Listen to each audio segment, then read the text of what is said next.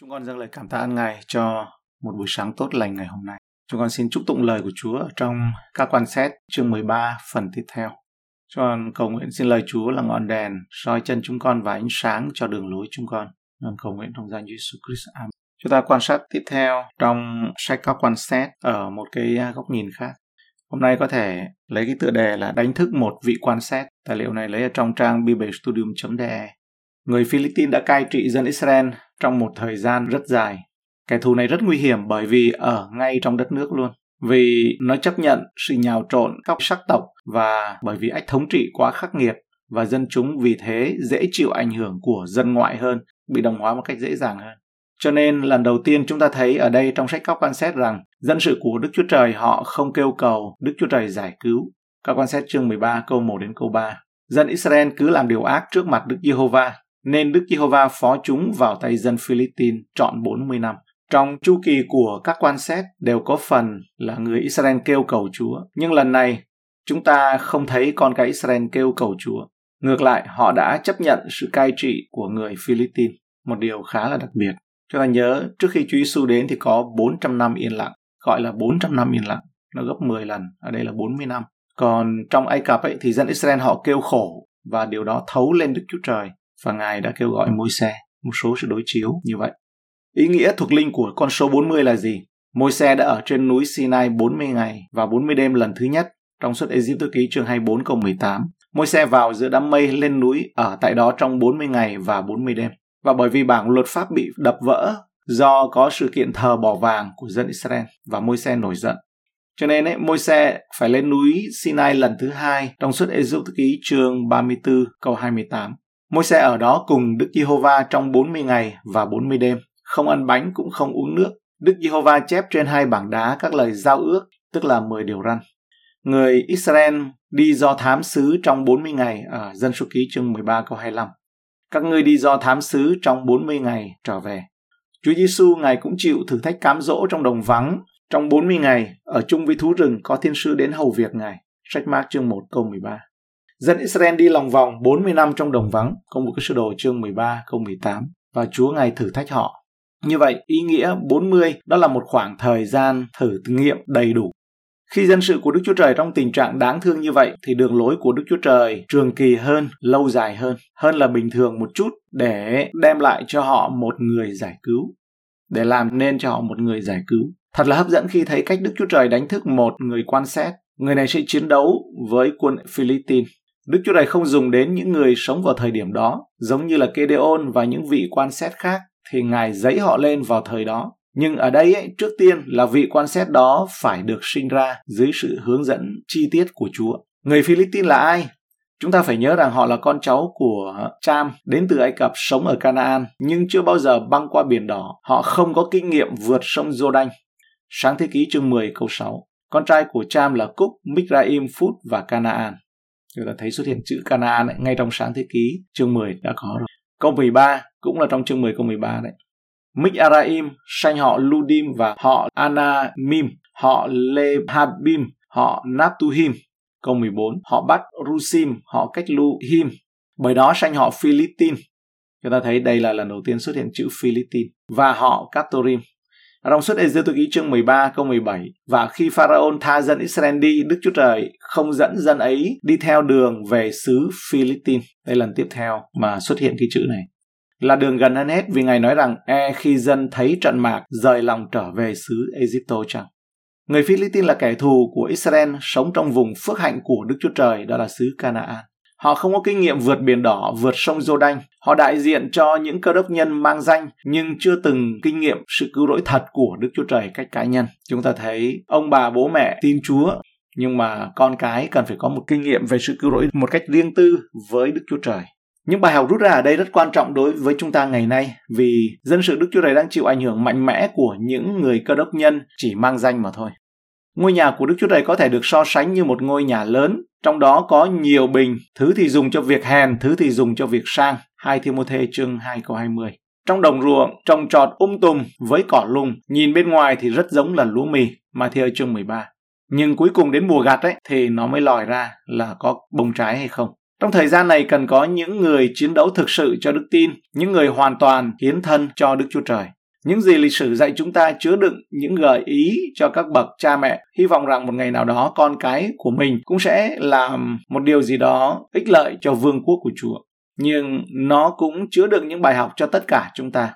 Bởi vì những nguyên tắc nuôi dạy con cái biệt riêng ra cho Chúa cũng áp dụng chung cho tất cả những tín đồ khao khát sự phục hưng trong dân sự của Đức Chúa Trời. Từ trong các quan xét chương 13, chúng ta có thể nêu ra 10 điểm sau đây là để dẫn đến việc một người giải phóng quyền năng đi khắp xứ Israel và đã cho kẻ thù một bài học về nỗi khiếp đảm và ngày nay cũng rất quan trọng đối với những cuộc phục hưng cho chúng ta. Thứ nhất, Đức Chúa Trời đã làm việc trong ân điển tể trị của Ngài. Đầu tiên, người dân sự họ không kêu cầu Chúa giúp đỡ. Rồi tiếp theo, Đức Chúa Trời hướng dẫn những bậc cha mẹ xét về mặt tự nhiên thì không thể có con, và những người này lại đến từ những chi phái nhỏ là chi phái Đan. Các quan xét chương 13, câu 1 đến câu 3. Dân Israel cứ làm điều ác trước mặt Đức Giê-hô-va, nên Đức Giê-hô-va phó chúng vào tay dân Philistin trọn 40 năm. Và có một người Soria thuộc về một họ hàng của chi phái Đan tên là Manoah. Vợ người son sẻ không có con, thiên sứ của Đức Giê-hô-va hiện đến cùng người đàn bà ấy mà rằng: Kìa, ngươi son sẻ không có con, nhưng ngươi sẽ thọ thai và sanh một đứa trai. Nếu ngày nay Đức Chúa Trời dựng lên những công cụ đặc biệt, dấy lên những công cụ đặc biệt, thì đó là ân điển tối cao của Ngài. Chúng ta đừng bao giờ quên điều đó. Thứ hai, người hứa nguyện Nasire biệt riêng ra cho Chúa rất quan trọng.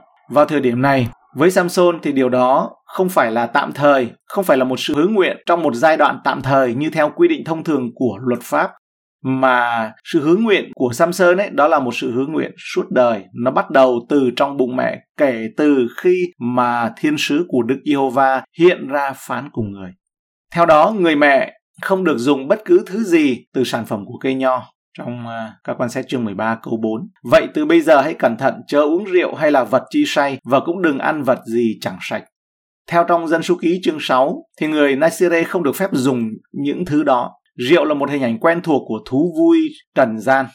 Sự biệt riêng ra cho Đức Chúa Trời vào lúc hỗn loạn và bất lực ngày nay của con dân Chúa là quan trọng hơn bao giờ hết. Người ta phải sẵn sàng tự nguyện bỏ qua những tiện nghi thế gian nếu muốn phục vụ Đức Chúa Trời. Thứ ba, người mẹ cũng không nên ăn bất cứ thứ gì ô uế chẳng sạch. Đây là một quy tắc bao gồm, một quy tắc chung đã được quy định trong luật pháp, không chỉ riêng cho người Nasire, nhưng nó được nhấn mạnh ở trong câu 4 của các quan xét. Vậy từ bây giờ hãy cẩn thận, chớ uống rượu hay là vật chi say, và cũng đừng ăn vật gì chẳng sạch. Quan tâm đến những gì bạn ăn là điều tối quan trọng trong những ngày cuối cùng này. Người ta có thể nhanh chóng làm cho bản thân mình bị ô uế. Thứ tư, đối với Samson được bảo cho rằng đừng có cắt tóc, tức là dao cạo không được phép đưa qua trên đầu của ông. Câu 5, vì ngươi sẽ con nghén và sanh một con trai, dao cạo sẽ không đưa qua đầu nó, bởi vì đứa trẻ từ trong lòng mẹ sẽ làm người Nasire cho Đức Chúa Trời. Về sau nó sẽ giải cứu Israel khỏi tay dân Philippines. Các quy định khác từ trong dân số ký 6 như không được uống rượu hay là không chạm vào người chết chưa thấy đề cập, hay là không thấy đề cập ở đây cho Samson, mà đó là việc của bố mẹ sau này sẽ dạy con theo luật pháp của Chúa. Thiên sứ không nói. Về mặt này, bộ tóc dài là thứ đóng vai trò quan trọng trong cuộc sống của Samson được nhấn mạnh. Bộ tóc nói lên sự phục tùng và sẵn sàng từ bỏ cái ý riêng của chính mình.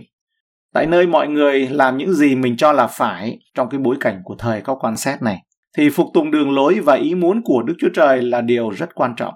Bởi vì bố mẹ Samson biết luật Nasire sẽ dạy lại cho con, nên thiên sứ không có nhắc đến cái việc cụ thể như trong dân số ký chương 6 từ câu 3 đến câu 7. Ở đây thì có 3 điều xác định cho một người Nasire. Thứ nhất, đó là trong câu 3 câu 4 ấy, là đừng uống rượu, đừng uống vật gì chẳng say, chẳng nên uống hoặc giấm rượu hoặc giấm của vật uống say, lại cũng chẳng nên uống một thứ nước nào bằng trái nho hay là ăn nho tươi hoặc nho khô. Đừng ăn món chi của nho sinh sản từ hột đến da. Thứ hai, không cắt tóc. Thứ ba là không đụng đến vật ô uế, không đến gần người chết. Ý nghĩa thuộc linh cho cơ đốc nhân của chúng ta là: thứ nhất, đừng để đánh mất mình trong những thú vui thế gian. Thứ hai, đừng có cứng lòng, không vâng lời, bởi vì mái tóc thể hiện cho sự đầu phục, cho sự phục tùng. Thứ ba, đừng bị ô uế bởi tội lỗi. Chớ yêu thế gian và những vật thuộc về thế gian. Mái tóc dài không cắt, không dùng dao cạo của Samson là bí quyết tạo nên sức mạnh của ông. Là cơ đốc nhân, đó là một đời sống quyền năng trong Đức Thánh Linh. Để được như vậy, chúng ta cần Một là dựa vào sự hướng dẫn của Đức Thánh Linh, hai là vâng lời Chúa, và thứ ba là tách khỏi mọi loại điều ác. Tiếp theo là học ở nơi Chúa Giê-su Christ theo lời mời của Ngài trong Ma-thi-ơ 11:28-30. Hạ mình xuống, khiêm nhường, nhu mì, học mỗi ngày vác thập tự giá, đi theo Ngài, không yêu sự sống của mình, và học chết mỗi ngày, học rửa chân cho nhau, đó là phục vụ người khác, học phục vụ người khác. Học điều chỉnh mình và xác định lại mình, chọn vị trí làm cuối mọi người, làm tôi tớ mọi người khác. Mác, sách Mác chương 9 câu 35. Sống với thái độ coi như mình đã chết. Roma chương 6 câu 6 đến câu 7. Vì biết rõ rằng người cũ của chúng ta đã bị đóng đinh trên thập tự giá với Ngài, hầu cho thân thể của tội lỗi bị tiêu diệt đi, và chúng ta không phục dưới tội lỗi nữa, vì ai đã chết thì được thoát khỏi tội lỗi. Sống với thái độ ngoài Chúa Giê-su chúng ta không làm chi được. Răng 15 câu 5. Đó là thái độ vác thập tự giá đi theo Chúa Giê-su ở trong thế gian này. Và bởi vì ở trong thế gian này chúng ta không có gì để tìm kiếm, chúng ta cũng không còn gì để mất. Thứ năm, Đức Chúa Trời làm việc giữa một cặp vợ chồng kính sợ Đức Chúa Trời. Họ trao đổi ý kiến về các chủ đề thuộc linh, họ cùng cầu nguyện với nhau, tin cậy nhau và mong muốn nuôi dạy con cái cho Đức Chúa Trời. Thì ngày nay cũng nên như vậy, nếu chúng ta mong muốn bản thân và con cái chúng ta, cả nhà chúng ta được Chúa sử dụng. Các quan xét 13 trong câu 6 đến câu 11. Người đàn bà đi thuật lại cùng chồng mình rằng, một người của Đức Chúa Trời đã đến cùng tôi, diện mạo người giống như diện mạo thiên sứ của Đức Chúa Trời, rất đáng kinh, đáng sợ. Tôi không dám hỏi người ở đâu, người cũng không tỏ cho biết tên người, nhưng người có nói cùng tôi rằng, kìa, ngươi sẽ thọ thai và sanh một đứa trai. Vậy bây giờ chớ uống rượu hay là vật chi say, và cũng đừng ăn vật gì chẳng sạch. Vì đứa trẻ đó từ trong lòng mẹ cho đến ngày qua đời sẽ làm người Nasire cho Đức Chúa Trời. Manoah cầu nguyện Đức Jehovah mà rằng, Ôi Chúa, xin Chúa cho người của Đức Chúa Trời mà Chúa đã sai xuống lại đến cùng chúng tôi, đặng dạy chúng tôi điều phải làm cho đứa trẻ sẽ sanh ra. Đức Chúa Trời nhậm lời cầu nguyện của Manoah. Thiên sứ của Đức Chúa Trời lại hiện đến cùng người đàn bà đương khi ngồi trong đồng ruộng, còn Manoah chồng nàng không có tại đó với nàng. Người đàn bà liền chạy thuật cho chồng rằng, kìa, người đã đến cùng tôi ngày nọ, nay lại hiện đến. Manoah đứng dậy đi theo vợ mình, và khi đến gần người đó thì nói rằng, ông có phải là người đã nói cùng đàn bà này chăng? Người đáp, ấy là ta. Thứ sáu, các cặp vợ chồng đã kết hôn biết rằng hành vi của họ đối với con cái là quan trọng. Vì thiên sứ của Chúa thực tế lặp lại hướng dẫn cho người mẹ và không nói gì khác về việc dạy dỗ cả. Câu 12 đến 14, Manoah tiếp, khi lời ông ứng nghiệm thì đứa trẻ sẽ giữ theo lệ nào và phải làm sao? Thiên sứ của Đức Giê-hô-va đáp cùng Manoah rằng, người đàn bà phải kiêng cữ mọi điều ta đã dặn, nàng chớ nên ăn sản vật gì của vườn nho, chớ nên uống rượu hay là vật chi uống say, và cũng đừng ăn vật gì chẳng sạch. Người khá giữ theo mọi điều ta đã chỉ dạy cho. Hai vợ chồng học được rằng qua đó họ không cần chỉ dẫn hoặc hướng dẫn đặc biệt cho mọi thứ liên quan về người hứa nguyện Nasire.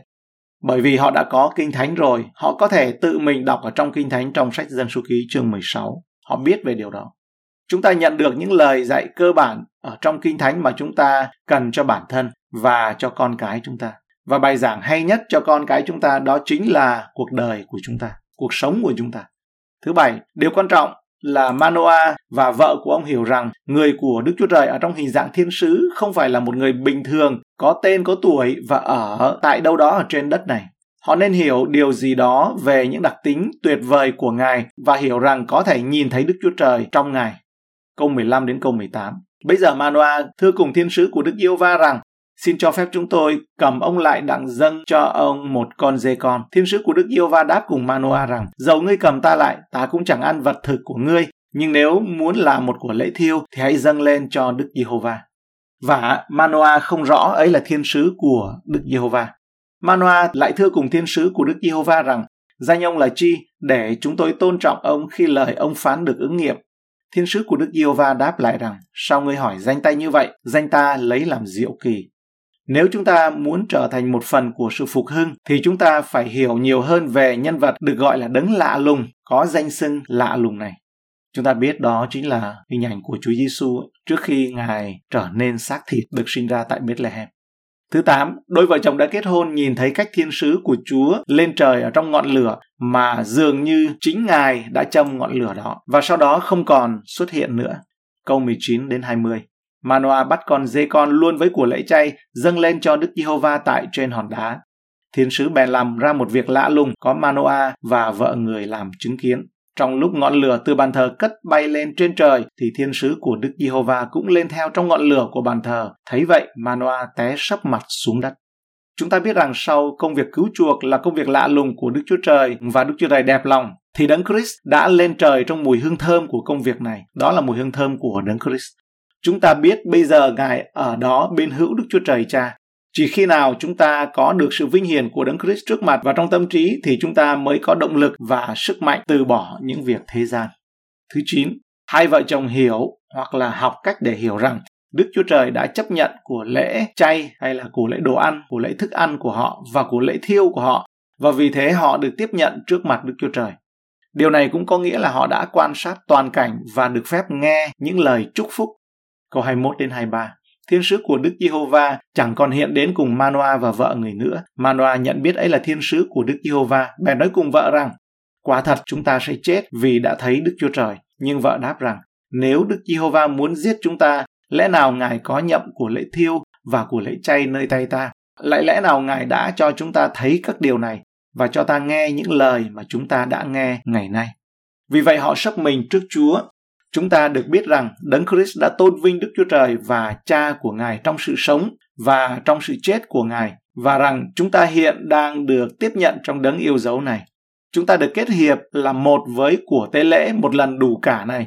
Điều đó sẽ đem chúng ta đến sự quỳ gối, sấp mình, thờ phượng Đức Chúa Trời. Thứ 10, Đức Chúa Trời ban phước lành. Đó là trường hợp mà sự vâng lời được tìm thấy và thần khí hay Đức Thánh Linh của Ngài phải hoạt động. Điều gì sẽ xảy ra nếu một khi xác thịt bị kết án? Thì sự chiến thắng là có thể. Câu 24-25, người đàn bà này sanh một con trai đặt tên là Samson. Đứa trẻ lớn lên và Đức Giê-hô-va ban phước cho. Thần của Đức Giê-hô-va khởi cảm động người tại trong sinh đan giữa khoảng Soria và Etaon. Khi phước hạnh của Đức Chúa Trời ở trên chúng ta và Thánh Linh có thể hoạt động qua chúng ta, thì chúng ta sẵn sàng được Đức Chúa Trời sử dụng trong lúc khó khăn, trong những lúc cần kíp vì lợi ích của dân sự Ngài để đạt được những thắng lợi to lớn về cho Ngài. Theo quy luật, hòn đá nền tảng cho những chiến thắng như vậy được đặt ở trong một ngôi nhà tim kính. Một nơi mà những người sống cho Chúa thánh hiến cho Đức Chúa Trời trước khi con cái họ được sinh ra. Đó là môi trường gia đình, cơ đốc nhân nuôi dạy con cái rất quan trọng. Chúng ta quan sát một ý nghĩa tiếp theo ở trong chương này với tựa đề là một khởi đầu, một bắt đầu tốt thôi, nó chưa đủ. Mọi thứ bắt đầu tuyệt vời với Samson. Ông có một gia đình tin kính, nơi đó là bức tranh Chúa được tôn vinh. Sự việc mang thai của người mẹ ông là dưới sự giám sát của Đức Chúa Trời và kết hợp với sự chỉ dẫn của Ngài. Khi còn nhỏ, Samson được ban phước, và khi còn trẻ, Đức Thánh Linh của Đức Chúa Trời thúc đẩy ông phục vụ.